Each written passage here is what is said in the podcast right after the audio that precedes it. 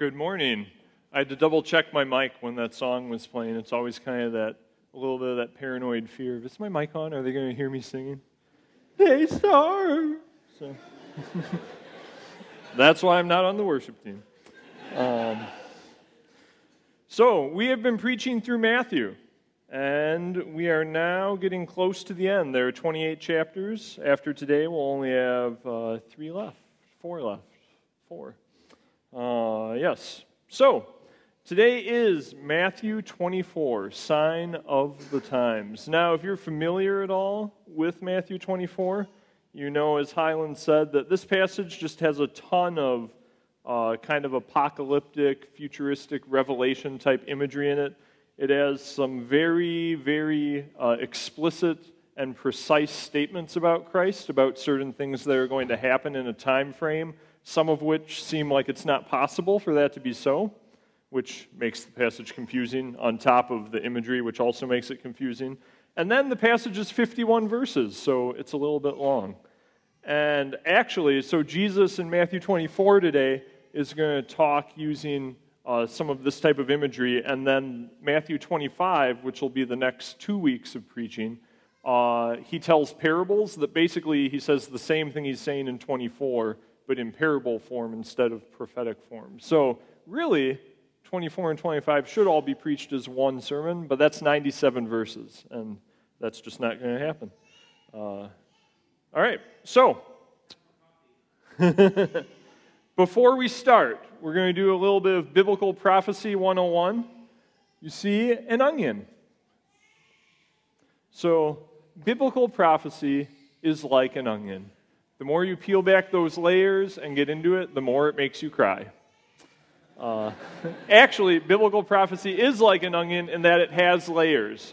And so, all, almost all the prophecies in Scripture, both Old Testament and New Testament, have multiple fulfillments. So, a lot of the Old Testament prophecies, as you read them, a prophet is prophesying to a certain people or person at a certain time, and there will be a fulfillment of that prophecy around that time, in that person's lifetime, within that year, week, or whatever the time frame is the prophet gives.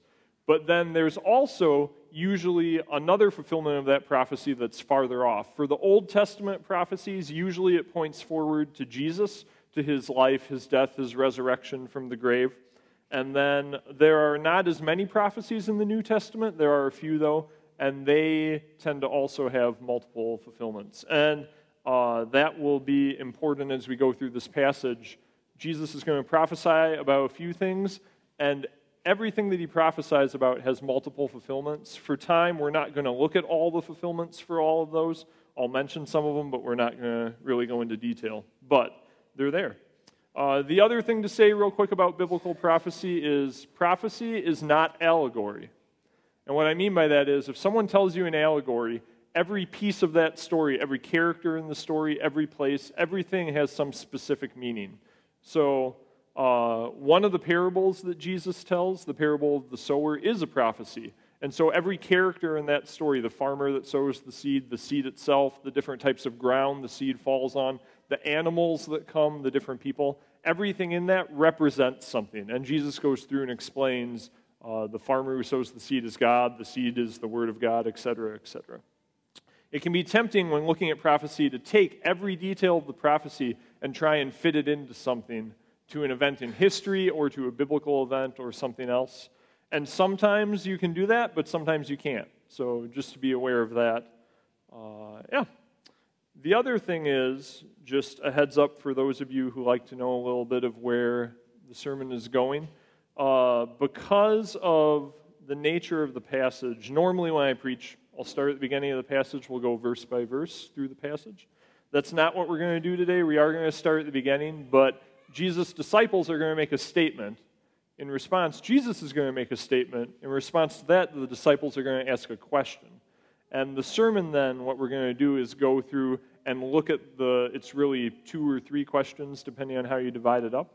We're going to look at the answers to that. So we're going to use the whole passage, but it's not like we're going to go verse 4, 5, 6, because as Jesus answers, he skips around a little between answering the questions. Uh, so there are some verses we'll spend a lot of time on, some that we'll just mention in passing and not really talk about.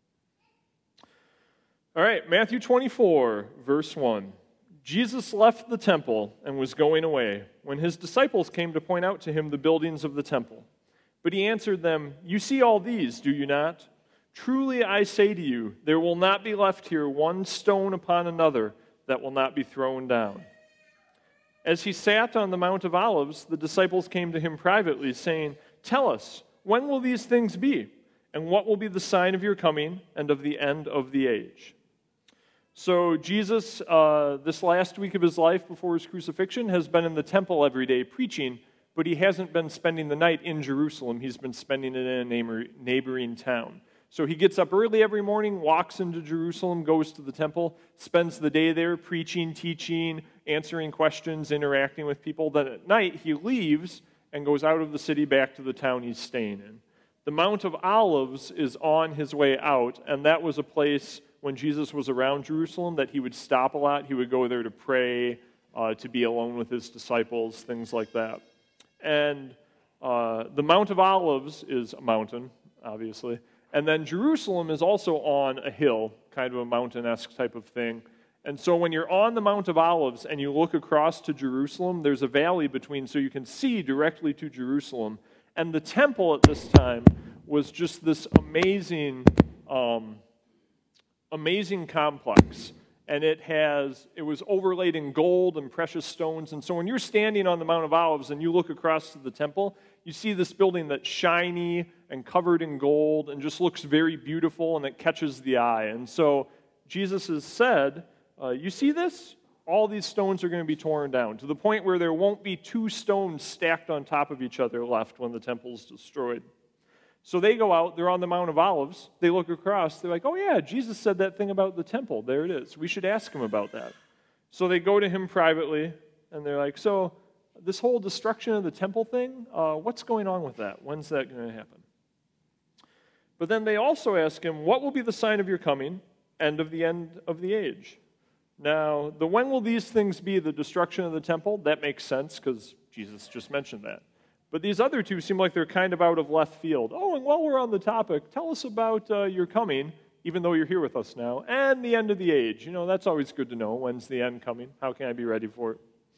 So this seems a little bit odd, but this is actually in reference to the end of Matthew 23. So, Matthew 23, the last three verses, Jesus is speaking, and he says he's coming up to Jerusalem. He sees Jerusalem, and he laments for it. He says, O Jerusalem, Jerusalem the city that kills the prophets and stones those who are sent to it, which ironically they are about to do to Jesus, not stone him, but kill him. See, your house is left to you desolate, for I tell you that you will not see me again until you say, Blessed is he who comes in the name of the Lord. So he's coming up to Jerusalem. His disciples are with him. They hear him say this, and he says, Your house is left to you desolate, meaning the city. And then he says that after this time, this week he's spending in Jerusalem, they're not going to see him again in Jerusalem for a while until they say this phrase. So, uh, for the disciples, this is a lot to absorb. As a Jew, to hear that the temple is going to be destroyed is just a shocking and a horrifying thing because the temple is one of the physical representations of God's covenant with Israel and of uh, God's presence in the midst of Israel. He lived in a room of the temple called the Holy of Holies. His presence was manifested there in a special way, even though as God, he's present everywhere. So for them to hear, yeah, this temple, it's going to be gone. Oh, in your city, it's going to be desolate. And Jerusalem was a hard city to attack and take over because you had to come up on a mountain to it from any direction. It had three walls, and they were all thick and high, as city walls tend to be. So this was not an easy city to take. This was not an easy city for an army to conquer. And so for Jesus to say these things is shocking for them, horrifying for them, in a sense. And so, of course, they want to know when this is going to be. Just like if someone came to you today and said, Yeah, you see this building? It's going to be gone. And Minneapolis, razed to the ground. You're like, Whoa, whoa, whoa. when's this going to happen? How's this going to happen? What's going on? So, uh, Jesus, unlike many times when people ask him questions, is going to answer the question. So he is not going to answer the question with a question, he's actually going to answer it. But these are the questions we're going to look at. This tell us when will these things be? These things mean the destruction of the temple and of Jerusalem. And what will be the sign of your coming and of the end of the age? And the sign of your coming and the end of the age, I'm going to treat as two separate questions. You could lump them together, but it's just a little easier to do it that way. God, we thank you for your word. We thank you, as it says in John, that the time is coming and has now come where we do not have to worship you in any specific building, because now we worship in spirit and in truth, not uh, in a certain location. That those are the types of worshipers you want, those who don't just show up at a certain place, do some rituals, and look good, but those who uh, seek you with their hearts, who invite you into their lives. Pray, God, that your Spirit would uh, guide me as I preach. Uh, this is a long passage, and the nature of this passage makes this sermon a little more lecture teachy than normal. So I just pray for people's attention spans that uh, you'd help them to stay focused and help me to stay focused. Amen. All right. So we're going to treat this uh, chapter in two chunks. So I'm not going to read the whole chapter. I'm going to read through verse 34, and we're going to go through that. And then when that chunk is done, I'll read the rest of it and go through that. And most of our time will be spent in verses 4 through 34. So they asked these questions When is all this going to happen? And Jesus answered them See that no one leads you astray. For many will come in my name, saying, I am the Christ, and will lead many astray. And you will hear of wars and rumors of wars. See that you are not alarmed, for this must take place, but the end is not yet. For nation will rise against nation, and kingdom against kingdom, and there will be famines and earthquakes in various places. All these are but the beginning of birth pains. Then they will deliver you up to tribulation and put you to death, and you will be hated by all nations for my name's sake. And then many will fall away and betray one another and hate one another. And many false prophets will arise and lead many astray. And because lawlessness will be increased, the love of many will grow cold. But the one who endures to the end will be saved.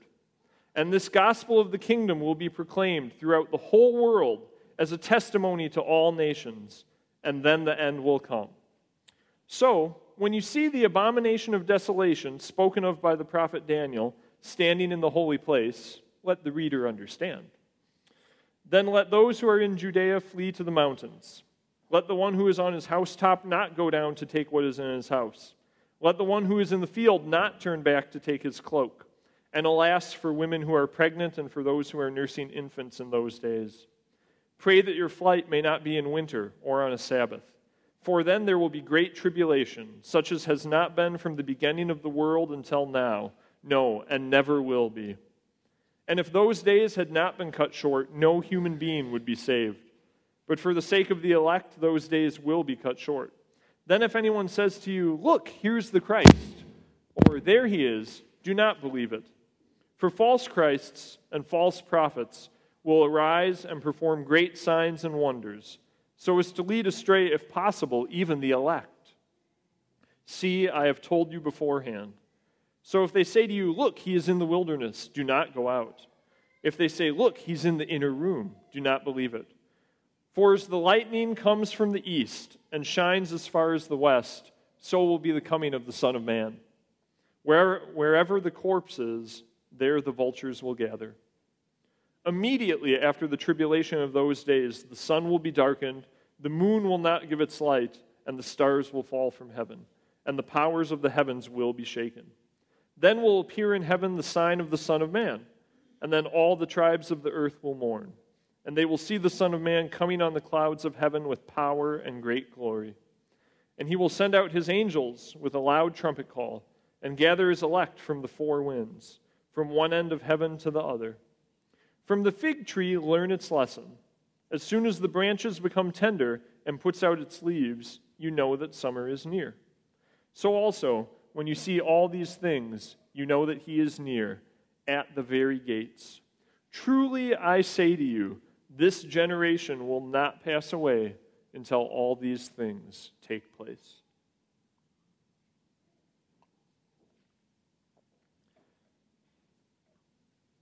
So that's, you know, pretty self explanatory. So I'll just pray and Highland and the team can come up and we'll move on. no, there is a lot there. I love it in verse 15 where he's talking about the abomination of desolation and inserts that parenthetical. Let the reader understand. It's like, yes, of course, because as a reader, of course, I understand what you're saying, except I have no idea what you're saying. So, yeah. So, tell us, when will these things be? The first question that we're going to address. Now, uh, the destruction of the temple, we actually know when it was, now being many years after the fact. The temple in Jerusalem was destroyed in AD 70. Basically, some Jews decided to revolt against Rome, which was a very bad plan. Rome didn't like that so much, laid siege to the city of Jerusalem. It took a couple years, but they conquered it. And uh, yeah, and it was truly horrifying. The, one of the historians who wrote at that time talked about when they actually breached the walls and went into the city. And basically, they went through and they just slaughtered everyone babies and mothers, old men and women, children, of course, the fighting men who were fighting against them they killed, but they just killed everyone to the point where they talk about having to climb over bodies of, or piles of dead bodies to get to the next person.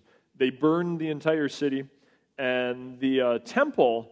It's interesting, Jesus' prophecy that not one stone will be left on another. And if you go to uh, Israel and go to Jerusalem, all that's left of the whole temple complex, because it wasn't, there was the building of the temple, but then there were other buildings around it, and there was a wall around it, and part of that wall remains. But there's nothing else. None of the stones are left, no piece of it. You can't see the foundation. Like, it's just gone completely. And the reason is partly because the temple burned and it was all overlaid in gold. So the gold melted and melted down in between the stones, and the Roman soldiers tore literally every stone apart to get all the gold that they could get. And so that's how that came to pass that there's not even one stone that was left on another. So, kind of cool in a horrifying way that uh, Jesus' prophecy happened with that degree of detail. So, there's a lot here. And uh, verse 34 is the one that makes some of this tricky. Like if verse 34 was there, it was like, okay, Jesus gives a bunch of prophecies. Some of them, of course, are talking about the destruction of the temple. And then some of these that feel a little more futuristic and apocalyptic, that must be talking about the end of the world, the end of all things, something that's still in our future. The problem with that is 34, where Jesus says, Truly I say to you. Now, everything Jesus says is true, but just as that emphatic thing of just a reminder that what I'm speaking right now is true. This generation will not pass away until all these things take place. So, everything I just said in verses 4 through 33 will happen in this generation. Now, uh, the 12 apostles were the ones who came to Jesus and heard him say this. John, who wrote the Gospel of John, 1st, 2nd, and 3rd John, and Revelation, history tells us was the last of the apostles to die also the only one who wasn't martyred. He just got old and died, as people do. And he died around 100 AD, give or take a few years. Revelation, the last book of the Bible written, was written around 95, and he died not too long after that. So, between when Jesus is speaking and about 100 AD, everything that he's just said has to take place. Some of it, no big deal. It's like, oh yeah, wars, rumors of wars, yeah. Various natural disasters, yeah. But then you've got some of, uh, some of these things like the sun and moon being darkened, not giving their light, stars falling from heaven, this abomination of desolation, Jesus apparently coming back as the sign of his coming. Uh, yeah, this makes it a little confusing. So, to set up some of the parameters, there's a before and after. Tell us when will these things be? It has to be before this generation passes away. So, before about 100 AD, give or take a few years. But it also has to be after some stuff. I've got a list of that. So it has to be after false prophets and Christs come, after wars and rumors of wars, after natural disasters, after tribulation, after the proclamation of the gospel throughout the whole world as a testimony to all nations, after the abomination of desolation, and after various signs. Uh, and as I said, some of these, no big deal. False prophets and Christs, you can read the other books of the New Testament and you see that. You see Paul and John and the other apostle writers talking about false prophets who have come and are teaching things contrary to the gospel. They talk about people who've come and claimed to be Jesus' reincarnated or returned from the dead or something like that. So, that one, even in Scripture, we see that's fulfilled. Wars and rumors of wars, you see that. I mean, even in today's world, somewhere in the world, there's pretty much always war going on or rumor of war going on. So, that's throughout history has been kind of a standard thing. And you see that also in the New Testament. No big deal. Natural disasters. Uh, Jesus specifically mentions earthquakes and famine. And uh, later in Matthew, we'll see actually an earthquake happens at his crucifixion when he dies. And there are a few other earthquakes mentioned in the New Testament, so we see that one. And then famine in Acts 11, a believer, there's a group of believers meeting together, and one of them stands up and prophesies that a famine is going to come uh, in so many years. And then Acts a little bit later records the famine did come. So, natural disasters, yes, uh, no problem fulfilling that. And then tribulation. And when people hear the word tribulation, often they think of uh, what some uh, call the Great Tribulation, kind of at the end of this world, this time of extreme, intense suffering, never equaled before, never to be equaled again, where Christians are kind of slaughtered wholesale throughout the world, where people who do it think they're actually doing a service to God and doing God's work. But if we look back at the passage uh, a little earlier, and sometimes that is what tribulation is talking about, but uh, here, um, all right, verse 9. They will deliver you up to tribulation. And what does that look like? Putting you to death, being hated by all nations, people falling away, betraying one another, hating one another, and the love of many growing cold. So, that definition of tribulation, again, we see in the New Testament. We see uh, at the beginning, the apostles have a lot of favor. They have favor with the Roman government, favor with the Jewish leaders to a certain degree, at least favor to the degree they have freedom to meet and worship as they please. And then uh, something happens in Acts 8. Uh, basically, Stephen, one of the believers, comes before the Jewish ruling council, basically tears him apart. And then they kill him. And then a great persecution breaks out against the church. And then this hatred of them start of the disciples and the apostles starts to grow. They're scattered. Some, most of them have to flee. Uh, they're hated by people. They're put to death. So again, the tribulation thing, no big deal. We see that. It's these last three that are usually an issue. The proclamation of the gospel throughout the whole world as a testimony to all nations. This abomination of desolation, whatever that is, what does that mean? And then these signs that have to appear. Some in the heavens with uh, actual physical things happening with like the sun and the moon and the stars, and then these other signs with Christ. So those three are what we're going to spend most of our time on and hopefully figure out what Jesus is saying. And we're going to start with the proclamation of the gospel throughout the whole world as a testimony to all nations. So, uh, we're going to be looking at some passages from Acts for this, and uh, basically, the contention is that I would say this actually was fulfilled by 100 AD, uh, as Jesus is talking about here. Now, still to this day, there are people in the world who have never heard the name of Jesus, never heard the good news of the gospel, and that was true here. But Jesus doesn't say here that every person will hear. He talks about uh, all nations and does say it'll go through the whole world. And we're going to see how, uh, from what we see in Acts and in Romans, how that was happening and was not quite fulfilled, but was close to being fulfilled. All right, Acts 2. Now there were dwelling in Jerusalem Jews, devout men from every nation under heaven. Every nation under heaven sounds very similar to all nations. Interesting. So, what was happening here, this is after Jesus has died, he rose from the dead, he's ascended into heaven, he's promised the disciples the Holy Spirit's going to come. Stay in Jerusalem until it does. And it's also one of the Jewish feast days called Pentecost. And according to Exodus 34, uh, Pentecost fell on the same day as one of the Jewish feast days, which was one of the three days out of the year that all Jewish males were required to gather together and worship corporately. And usually that would happen in Jerusalem. So every male Jew who was physically able uh, to get to Jerusalem, those who lived far away, no matter how far it was, and who was able to make the journey. Um, you know, at certain times of year, if you had to cross the sea or something, and it was winter when it would be rough and dangerous, you might not be able to make it. And the way the Jewish calendar is, the days, the feast days wouldn't fall on the same day of the year every year. So some years you might get there, some years you might not. But um, they were expected to gather if they were able. And uh, so it says, now you've got, so you've got Jews coming in. Also dwelling in Jerusalem were Jews from every nation under heaven. So they're there for this feast, this celebration, this worship of God. The Holy Spirit comes on the apostles, and they all start speaking different languages. And then they leave this room, they go down out into the temple, and they start proclaiming the gospel that, you know, Jesus Christ, this guy who at that point, a lot of them had probably been in the temple and heard Jesus preaching and teaching. They had seen him, and they're like, this guy that you saw, this guy you saw die, he rose from the dead. And let us tell you some great news about that. So, uh, they hear these guys come out and they're like, Are not all these who are speaking Galileans? And Galileans were kind of like the backcountry redneck. Like, you would not expect a group of 12 Galileans to stand up and start preaching and teaching in these about half a dozen different languages. So they're shocked that this is happening. How is it that we hear, each of us in his own native language?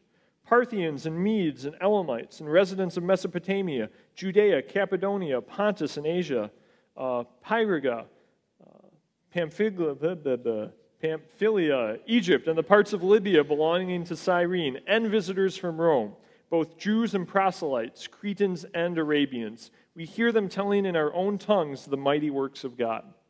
So, without anyone ever having to leave Jerusalem, without the apostles having to set one step outside of Jerusalem, the gospel is proclaimed as a testimony to all nations because Jews from all nations were there. So, representatives of every nation in Acts 2 heard the proclamation of the gospel before the gospel starts to spread at all outside of Jerusalem. And as if you read on in Acts 2, Peter, after they're doing this, Peter gets up, preaches uh, the first sermon recorded in the New Testament, and uh, thousands of people come to Christ. And then it says every day people were being added and multiplied, and the number was growing and growing and growing, and there's this huge group of disciples. And then moving forward to Acts 8, as I said before, this is after Stephen is stoned. And there arose on that day a great persecution against the church in Jerusalem, and they were all scattered throughout the regions of Judea and Samaria except the apostles. Now, those who were scattered went about preaching the word. Now, some of those who were scattered would have been people in Acts 2 who heard that. So you've got people from all nations, and they have to flee. So, they, so Jerusalem is the city, Judea and Samaria were kind of the regions around that. So they flee there. And we see in other parts of Acts that also there were some who fled even farther than that, to their, back to their own nations. Like if you're living in a city and you suddenly have to flee and it's not your native town, depending on how far it is, you might just go back to your native town, to people you know, a language you know, a culture that's more familiar, rather than trying to start over in another foreign place. So we see that is not to the end of the world, but we see that first step in okay, it was it's been proclaimed as a testimony to all nations, and now it's beginning to go throughout the whole world. It's a little bit a little bit farther out. And then Romans 15, 20 through 24. Uh, this is Paul writing at the end of Romans and he's writing to the church in Rome that he had wanted to visit for a long time, but he never did. And he's going to explain here why he had never visited them before. Paul says, I make it my ambition to preach the gospel not where Christ has already been named, lest I build on someone else's foundation. But as it is written, those who have never been told of him will see, and those who have never heard will understand. This is the reason why I have so often been hindered from coming to you. So Paul says, I wanted to come to you for a long time, but you've already heard about Jesus, and my passion is to preach to people who've never heard. So I didn't come to you because there were still people that had never heard, and I had to go to them first.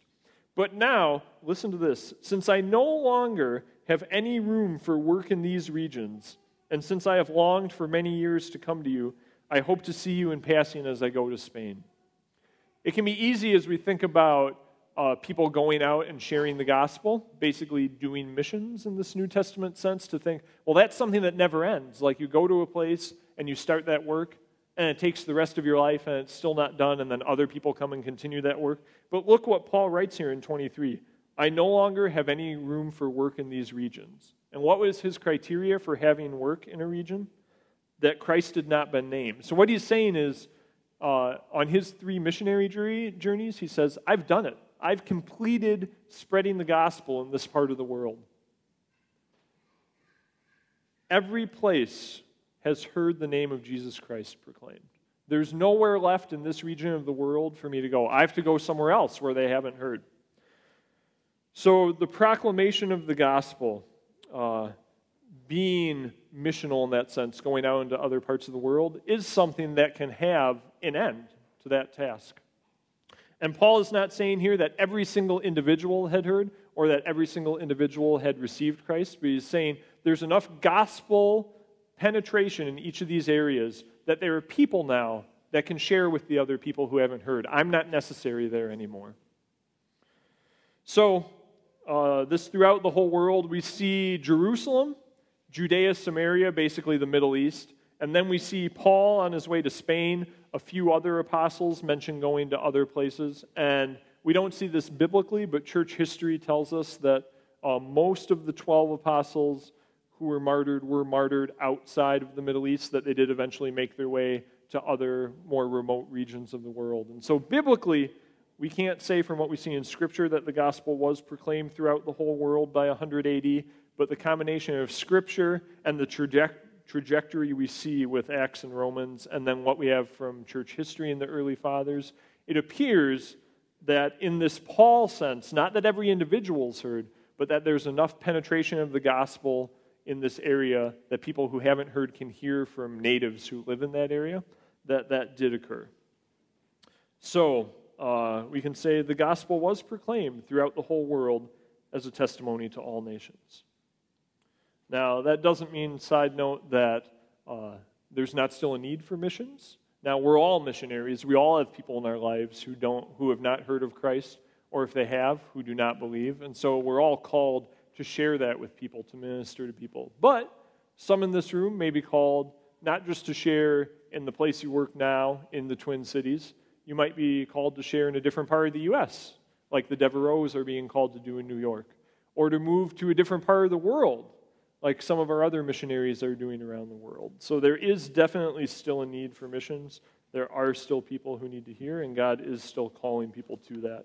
And if God does call you to that someday, be encouraged that that's not a futile pursuit. It's not like you're going to spend 10, 20, 50 years on that, get to the end of your life, die, and think, well, that was kind of, I mean, yeah, some people were saved, but this will just keep going forever. It's like, no, just like Paul, there can be gospel penetration in an area, not to the degree that every individual is heard, but to the degree that you're not necessary anymore as an outsider and as a foreigner. And uh, hopefully, if uh, God is calling you or will call you in the future to overseas missions, hopefully something that, that that's something you keep in mind. The ultimate goal of a missionary who goes overseas should be to work themselves out of a job, to reach the point where the gospel has achieved penetration to the point that they're no longer needed. That, you know, I go to Germany, say, and my goal as I'm on my way to Germany, my thinking should be God, I pray that someday the gospel goes forth enough that I can leave, that I'm not needed here anymore. So, there we see the gospel going forth. Uh, now, the abomination of desolation. When will these things be? It will be after the abomination of desolation. Verses 15 through 21. So when you see the abomination of desolation spoken of by the prophet Daniel standing in the holy place, let the reader understand. Then let those who are in Judea flee to the mountains. Let the one who's on his housetop not go down to take what's in his house. Let the one who's in the field not turn back to take his cloak. And alas, for women who are pregnant and those who are nursing infants in those days. Pray that your flight may not be in winter or on a Sabbath, for then there will be great tribulation, such as not been from the beginning of the world until now, no, and never will be. This part of the passage is where it's important to remember that uh, prophecy is not allegory. So, um, the main gist of this is there's going to be something abominable, something that is against God. It's going to be standing in the holy place, whatever that place is.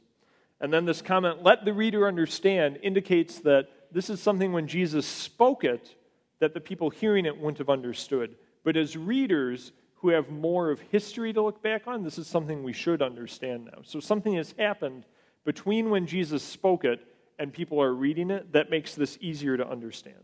So there's going to be this abomination standing of the holy place. And when you see that happen, it's time to flee. And flee to the point where don't go back for food, don't go back for clothes in your house, just run. And notice he says, those who are in Judea flee to the mountains. So it's not just uh, flee Jerusalem. No, flee Jerusalem, flee the surrounding towns. Get out of this area, get to the mountains. Pray that your flight may not be in winter or on a Sabbath. In winter, obviously, travel would be more difficult. Uh, the mountains in the Middle East do sometimes get snow if they're high enough. So, snow wouldn't be the main concern, but storms, rain, some of that type of stuff would make travel much more difficult. And then, if you did flee to the mountains, uh, as you got near the top, there would be some snow depending on which mountain you were on. And then 21, it will be a great tribulation, unequaled since the beginning of the world and never to be equaled again. Um, so, this is one of those areas, uh, there are multiple fulfillments for the abomination of desolation. And there are at least three or four, possibly more. And in one sense, an abomination just being something that's against God, there are tons of abominations. There are tons of times, even in the Gospels, we've seen abominations in the holy place. When Jesus goes in and turns over the money uh, changers' tables and kicks everyone out when they're selling in the temple, in one sense, that's an abomination, right? Because it's in the holy place, it's something that's against God. Now, that one's not necessarily an abomination that brings desolation, that makes things desolate, but there's one sense in which, yeah, abominations happen all the time in Scripture. There's another sense, though, this seems a little more specific than some of those. And uh, as I said, multiple fulfillments. We're not going to talk about all those. We're going to talk about one of them, which in AD 70, when the temple's destroyed, so the Roman army is coming, they finally breach the walls of Jerusalem, they get into the city, they're kind of doing this urban guerrilla warfare through the city, slaughtering everyone, moving towards the temple. They get into the temple complex. They can't get into the temple building. There's a group of Jews who have barricaded the doors and uh, they're fighting, and uh, the Romans actually don't get into the temple. They throw torches through the windows and burn it down. And then once the people are dead and the building's burned, obviously it's a lot easier to get in. So then they do. So um, the abomination of desolation, standing in the holy place, um, many commentators would say and I would agree with them as one fulfillment of this, would be uh, Titus, who was at that time commander of the Roman army. He would later become emperor. This is not the Titus that's mentioned in the Bible as being like a son to Paul, different Titus. Um, he was leading uh, the army of Rome, and so he after they get into the complex, they burn the temple. He then goes in because, you know, they're in the temple getting gold, seeing if there are any other artifacts they can take because all the dishes were gold. Basically, everything in the temple was gold. There was a lot of wealth there to be plundered. And uh, they would say that he, as both uh, a non Jew and as the leader of a pagan country, it would be abominable for him to be in that part of the temple because, one, non Jews weren't allowed there. Uh, not people who were non-Jews nationally. So if I, because I'm a Gentile, I am not Jewish. Uh, if I had lived at that time and converted to Judaism, I would still only be allowed so far in the temple. I couldn't go all the way in because I wouldn't be a Jewish male. And so there's that piece of it that's abominable, but also the fact that he's a pagan uh, commander, later to be a pagan emperor. He's in the temple of God, desecrating it, taking things. Uh, he would have been unclean just based on the Jewish Old Testament law for many reasons. One, because being in warfare at that point, having blood and stuff on him, that would make him unclean. Eating unclean food, as people did who weren't Jews, would have made him unclean. So, that is, uh, that's that.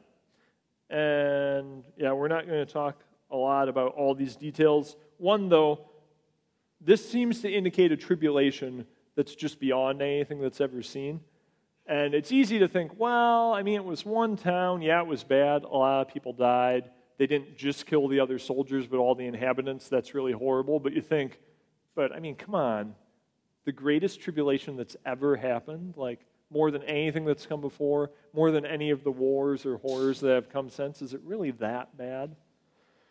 Uh, according to uh, one of the historians who wrote at that point, and I don't have a slide for this because I didn't actually want to put up his description, but as I said before, they just slaughtered everyone to the point where they're climbing over piles of bodies. There were people in the temple when it burned, so there were people burning to death while they're still alive. Jerusalem was besieged for a couple years, and what they would do, Rome would let people in. So it's like, yeah, go into Jerusalem for your feast days, for Passover. Oh, but you can't get out. And so, in doing that, and letting people in but not out, and not letting supplies in, they ate up the food and water supply faster, and it got to the point where uh, parents would kill their children and eat them to survive. And so, this is, and those are some of the milder things that happened according to the description. So, it was truly a horror uh, that was unlike just about anything that's ever happened. Even some of the things we think of in our modern times as being truly horrific, and they are. They certainly are. But it was, it was much, much worse than uh, you would think just from the little bit we get in Scripture. It was really, really bad. So, the abomination of desolation, we could spend an entire sermon just on that, but we're not going to. So, moving right along. Signs. All right. For as lightning comes from the east and shines as far as the west, so will be the coming of the Son of Man. Wherever the corpse is, there the vultures will gather. Immediately after the tribulation of those days, the sun will be darkened, the moon will not give its light, the stars will fall from heaven, and powers of the heavens will be shaken. Then will appear in heaven the sign of the Son of Man, and then all the tribes of the earth will mourn. And they will see the Son of Man coming on the clouds of heaven with power and great glory. This is another one that's like, you know, Jesus, if you had only not said verse 34 because then we would just look at this, we would say, obviously, this is talking about Jesus' second coming. He dies, he raises from the dead, he ascends into heaven, he's going to be coming back someday. Great, no big deal. But it has to happen by 100 AD. And I checked my calendar this morning before I come. It is after 100 AD. Jesus Christ has not returned yet. So it's verse 30 that really makes this problematic. So then will appear in heaven the sign of the Son of Man. But conveniently, now we're also on to the second question uh, What will be the sign of your coming? Well, here it is the, the Son of Man coming on the clouds of heaven with power and great glory. So, this is confusing. This causes some problems because it's like, okay, you're talking about Christ coming, coming on the clouds with power and glory. So, this isn't like uh, just his resurrection. This is coming with power. This is coming as a king, as a ruler. Um, yeah. So you've got that issue. But then, if you skip ahead to 32 and 33, it makes it even more problematic. From the fig tree, learn its lesson. As soon as its branch becomes tender and puts out its leaves, you know that summer is near. So, also, when you see all these things, verses 4 through 33, all these things, you know that He, Jesus, is near at the very gates. So he's saying, All right, you're going to see this sign. You're going to see me coming with power and great glory. That's going to happen by about 100 AD. Oh, but when you see me coming, I'm not actually here. I'm just near. I haven't actually come yet. It's like, wait a minute. What? What? What do we do with that?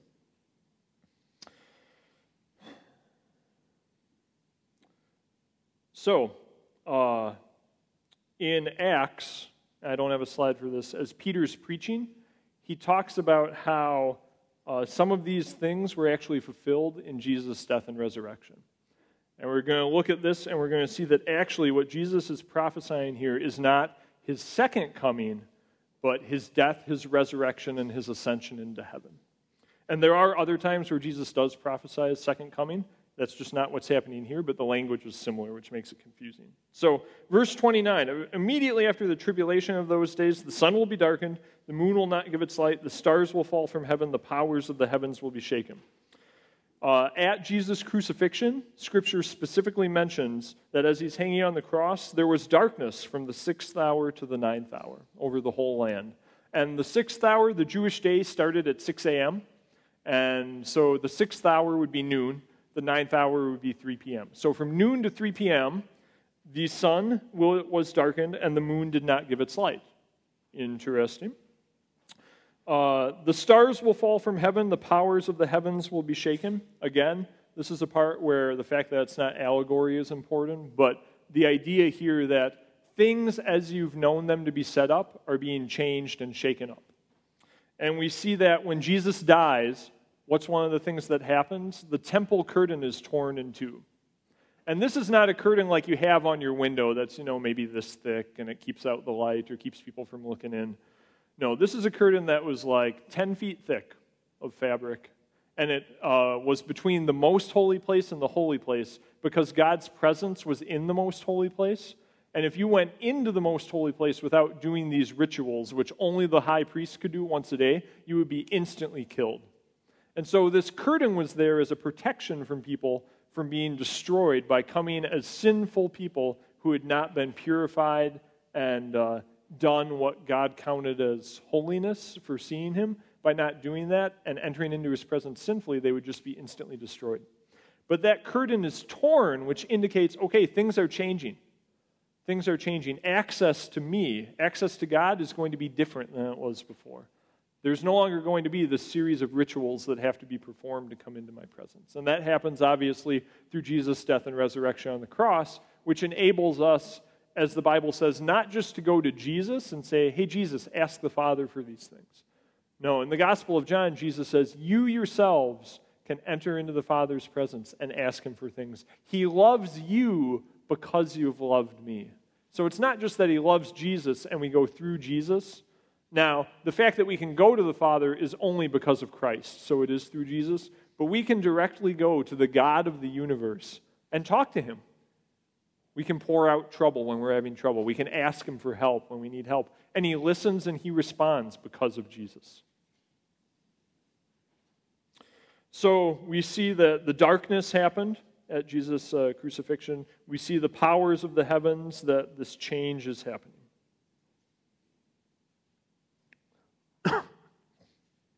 But uh, looking at 30, it's like, all right, the sign of your coming. So, all right, some of that's happened at your crucifixion. But what about some of this other stuff? Uh, the sign of the Son of Man appears in heaven. And then all the tribes of the earth will mourn, and they will see the Son of Man coming on the clouds of heaven with power and great glory. So you've got three things. In heaven, the sign of the Son of Man appearing, and then all the tribes of the earth mourning. So the sign comes first, then the mourning and you also see the Son of Man coming on the clouds of heaven. So the tribes of the earth mourning, that also happens at Jesus' crucifixion. Luke 23. So this is when Jesus uh, is on his way to the cross to be crucified, or on his way to Golgotha, the place he was crucified. So he's been whipped. Uh, Simon, who was a guy that they grabbed to carry his cross because Jesus was too weak to physically do it. So Jesus is kind of stumbling to this place. This guy, Simon, is coming along dragging his cross. And there followed Jesus a great multitude of the people and of women who were mourning and lamenting for him. So you've got this whole crowd of people coming behind mourning for him. And then Jesus is crucified, he's hung on the cross, he dies. And when he dies, all the crowds that had assembled for this spectacle, again from Luke 23, when they saw what had taken place, all that had taken place up to that and Jesus' death, they returned home beating their breasts all the people. So it's not just this group, but everyone who was present at Jesus' crucifixion, who saw what happened, who saw how he acted on the cross, how he died, they left and they returned home beating their breasts. All the tribes of the earth mourned. And don't forget, at this time, like we saw before in Acts, there were people from all over the world. So all the tribes of the earth were represented at this event. So uh, all the tribes of the earth did mourn. And if that happens after the sign, which appears in heaven, what is the sign? It's Jesus' crucifixion. Jesus hanging on the cross is the sign. And seeing that sign caused mourning in all who saw it. But then comes the tricky part the Son of Man coming on the clouds of heaven with power and great glory. And it's like, all right, from what we've seen before, you would assume then this somehow refers to Jesus' resurrection, the power of being raised from the dead, which seems like a partial fit, but is, it is, is it a full fit? So the Son of Man is a phrase we've seen many times in Matthew. Uh, it's from Daniel, and we're going to look at the two verses that mention it real quick. From Daniel 7, uh, Daniel is having a vision here. He's speaking. I saw in the night visions, and behold, with the clouds of heaven, there came one like a son of man. And he came to the Ancient of Days, who is God the Father, and was presented before him. And to him, the one like a son of man, was given dominion and glory and a kingdom, that all peoples, nations, and languages should serve him. His dominion is an everlasting dominion which shall not pass away, his kingdom one that shall not be destroyed. So we see there, he comes on the clouds of heaven. He comes into the presence of God the Father, and Jesus is the Son of Man. And what's given to him? A dominion and a kingdom. Power and great glory. Other parts of the New Testament in Hebrews, it talks about Jesus died, he rose from the dead, he ascended into heaven, and then it says he sat down at the right hand of God. Now, to sit at the right hand of a ruler is to sit, one, in the place of most favor, but also it indicates a sharing in the power of the ruler and that the ruler trusts in you to uh, execute his will, basically, and that you have power and dominion in some of those things. So, Jesus sitting down at God's right hand uh, after, in this prophetic type of vision, coming on the clouds in the sense of he comes into God's presence after he ascends into heaven. He sits down at God's right hand, and that is him coming on the clouds of heaven with power and great glory. But that's not all that happens. Joel 2 28 through 32, which actually is quoted, uh, verse 29 of Matthew 24 quotes a little bit from uh, Joel 2. And it shall come to pass afterwards, God is speaking, that I will pour out my spirit on all flesh. Your sons and daughters shall prophesy, your old men shall dream, dream dreams, and your young men shall see visions.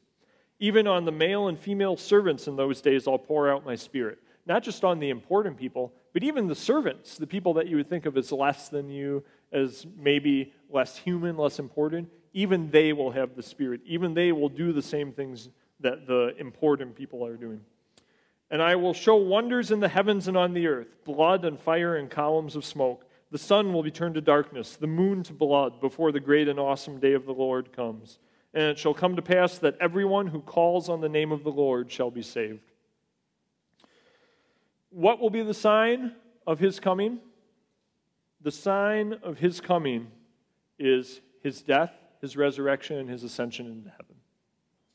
As people, there are often times where we ask God for a sign. And it can be about anything. God, give me a sign about my job. God, give me a sign about this relationship. God, I'm not sure you exist. Give me a sign. The greatest sign that God has ever given was his son hanging on the cross, his son dying, his son walking out of the tomb alive, and his son ascending to heaven, sitting down at his right hand, and sending the Holy Spirit to us. Don't look for a greater sign to come. There is no greater sign. So if you're sitting there this morning, maybe you're sitting there and you're like, you know, I don't even know if God exists. I want him to give me a sign. The sign he gave you is his son. The sign he gave you is Jesus' death, resurrection, ascension, and the Holy Spirit. That's the sign. So explore that sign. Seek after that sign. Ask God, all right, God, if this is really your sign, because I can't see it. I didn't see Jesus hanging on the cross, I didn't see him walk out of the tomb. The Holy Spirit, of course, being Spirit, no one can see it. So if that's the sign, show me that. Make that sign real to me. What does that look like? But that is the greatest sign that we've received. It's the greatest sign that'll ever be received. The sign of the empty the cross, the empty tomb, and the Holy Spirit.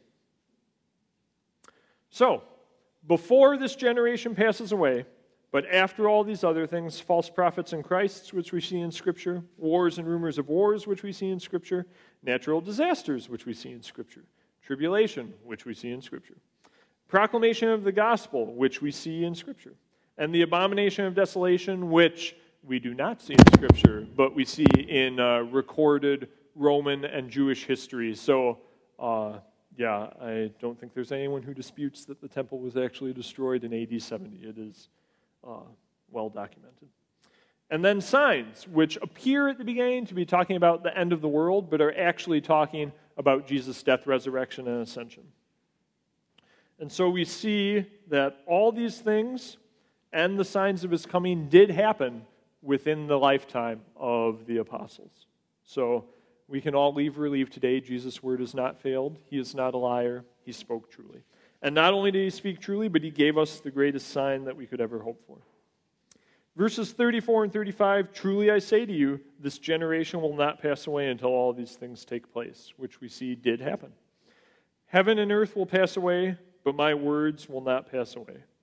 So we're not really going to spend a lot of time on 35, but just to pause for a second, after all that information that we've just talked about from those verses, just to think about how cool it is that Jesus says, even the earth, this thing that every day you get up and you walk on and you interact with, and you just think of as something that's always going to be there. Maybe not literally, but kind of in your mind. You know, I don't walk and worry, oh no, is the ground going to collapse under my feet?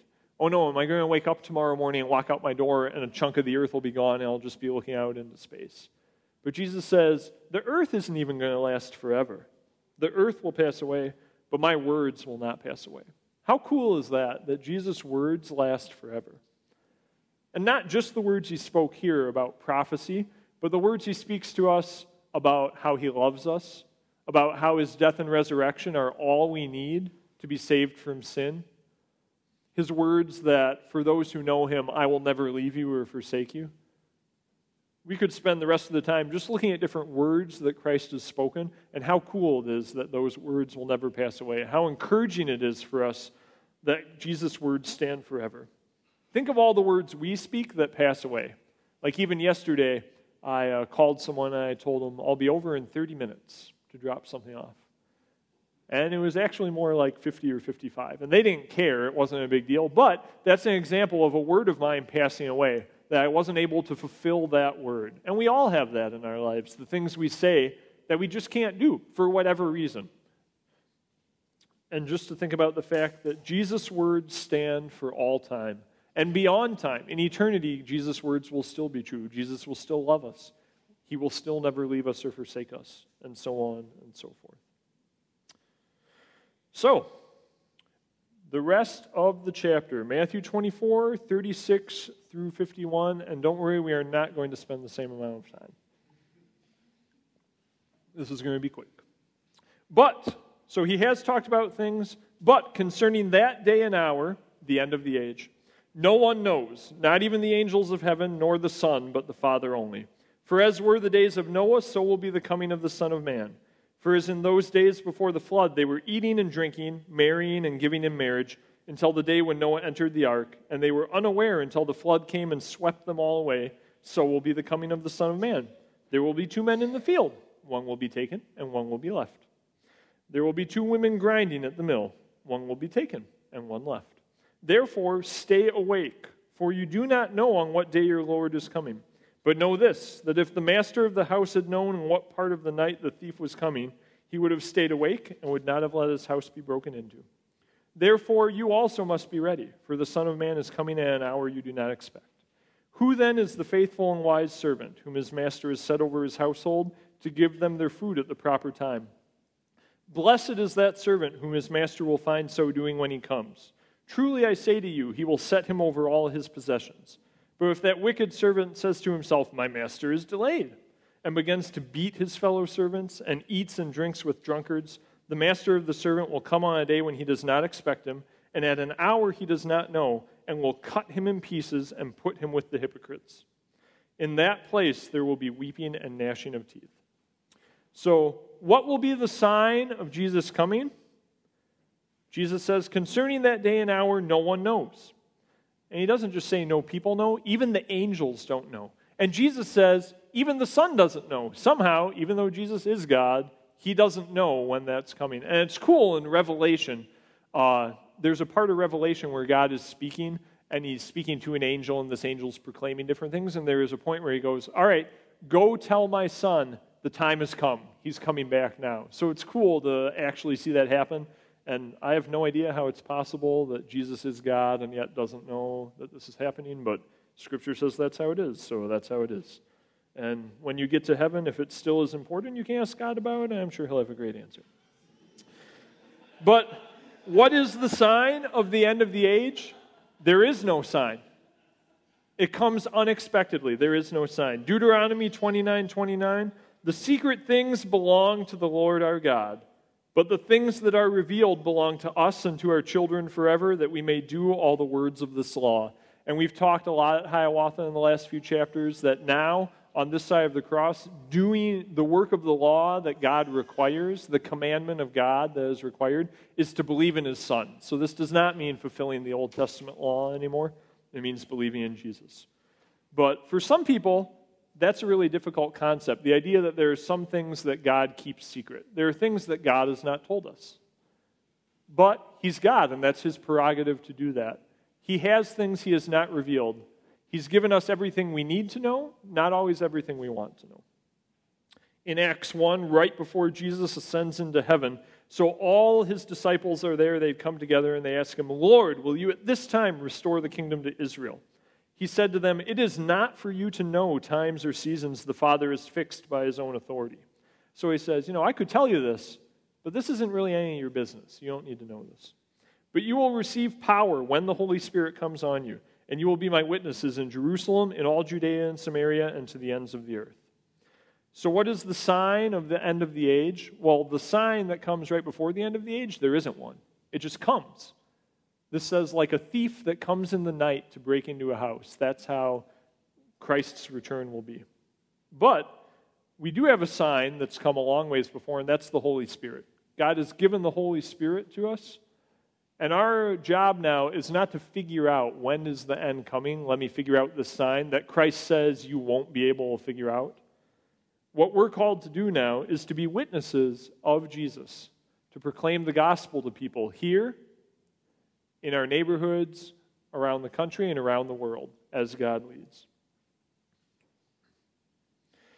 So, the end of the age we do not get a sign, but we do get two warnings the warning of Noah and the warning of the servants. So, the warning of Noah uh, is basically stay awake. You don't know when your Lord is coming. Just like in the days of Noah, Noah's building this ark, and people thought he was crazy, and they just went on eating and drinking, marrying and giving in marriage. Basically, they went on living their normal lives, doing their day to day things, didn't change their routines, and then one day they wake up and it starts raining. And you think, that's a lot of rain. And then 40 days later, when it's still raining, they didn't think anything because they were dead. So, they were. Um, stay awake. You do not know when your Lord is coming. It's going to be like Noah. And then the second warning is the servants. So there's the faithful and wise servant, and there's the wicked servant. So, which servant are you? Uh, it's been a long time since Jesus ascended into heaven. He said he's coming back. It's been many years that he has not yet come back. And that can be discouraging sometimes. One, because you either really want him to come back, or just because you wonder, you know, has this promise failed? Is he ever going to come back? Has he forgotten? Peter writes in one of his books, uh, he writes the same warning, and he says, People deliberately forget that God is patient. Jesus has not come back yet because God is patient. He's giving people opportunities to repent. He's giving people opportunities to hear the gospel. That is why Christ has not returned yet.